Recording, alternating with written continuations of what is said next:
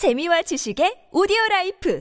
팟빵 안녕하세요. 군사도폭입니다. 불과 며칠 전 4월 18일을 기준으로 우크라이나 동남부 전선 전역에서 러시아군의 공세가 이어졌습니다. 추후 이는 76개의 러시아군 대대 전술단 공세로 스케일이 더욱 거대해질 예정입니다. 그런데 아이러니하게도 동부 지역 러시아군의 공세가 이어지는 곳들 중에서도 가장 위협적일 것으로 보였던 이지움의 러시아군 22개 대대 전술단이 오히려 우크라이나군의 역공을 받아 위기에 처하고 있습니다. 현지 시각으로 각종 OSINT 정보와 전황 지도들을 통해 파악된 정보에 의하면 이지움 지역에는 러시아군의 22개나 되는 대대 전술단이 자리 잡고 있지만 대담하게도 우크라이나군은 이지움에 주둔하고 있는 이 대규모 러시아군을 포위하기 위해 발라클라야와 츠칼로우스케 두 방면으로 부대를 나눠 양동 공격을 가하고 있다고 하는데요. 발라클라야 쪽으로 향한 우크라이나군은 도심지까지 진입해 전투를 벌였던 것으로 추정되는 상태인데요. 이를 증명하듯 발라클라야 도심지 안쪽에 러시아군의 소위 계열 전투기가 격추당했다는 결과를 통해 도심지 내의 전투 상황이 얼마나 치열한지 알 수 있습니다. 라이브 이후의 전황 지도는 러시아군이 진격하고 있다는 것과 함께 주도권을 두고 치열하게 교전 중이거나 우크라이나군이 러시아군을 소탕하고 있는 지역이라 해도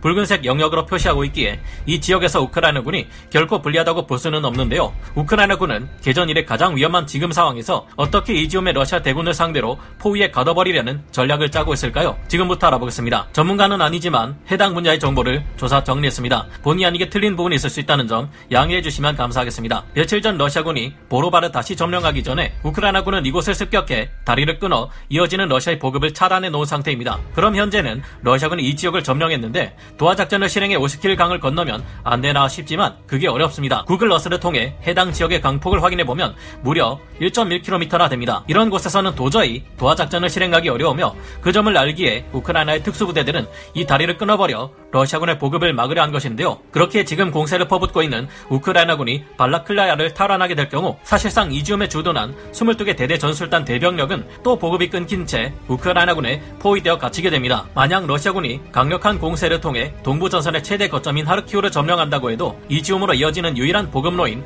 이곳 발라클라야 지역을 지금 우크라이나군에게 빼앗기게 되면 이지움의 22개 대대 전술단 병력은 보급이 끊어지게 됩니다. 보급이 끊어진 이지움의 22개 대대 전술단 병력은 전투를 진행하며 연료와 탄약, 식량을 소진할 것이고 갈수록 증원되는 우크라이나군의 역공에 포위 섬멸될 위기가 커지게 되겠죠. 그래서 러시아군 입장에서는 이곳을 반드시 지켜야 하지만 문제는 증원군을 보내기도 곤란한 상황이라는 것입니다. 앞서 우크라이나군은 발라클라야 외에도 츠칼로우스케 방면으로도 공세를 가하고 있다고 했는데요. 러시아군 측에서는 발라클라야를 수비하기 위해 너무 많은 병력을 보낼 경우 이번에는 또 츠칼로우스케 방면으로 들어오는 우크라이나군 병력의 공세에 의해 2차 물자 집적소이면서 주요 통행로의 거점이랄 수 있는 쿠피안스크가 위험해지게 됩니다. 이 쿠피안스크는 러시아 본토의 발루이키에서 들어와 처음 만나는 교차로인데요. 이처럼 중요한 쿠피안스크가 압박받을 경우 마지막으로 쥐어짠 병력으로 가하는 러시아군 최후의 대공세 자체가 망해버릴 수 있을 것으로 추정됩니다. 그렇다고 해서 쿠피안스크를 포기하고 동쪽의 스바토브 교차로로 거점을 옮길 경우 이줌의 22개 대대 전술단은 우크라이나군에게 포위당해 또다시 섬멸될 위기에 처할 겁니다. 즉 우크라이나군이 발라클라야와 쿠피안스크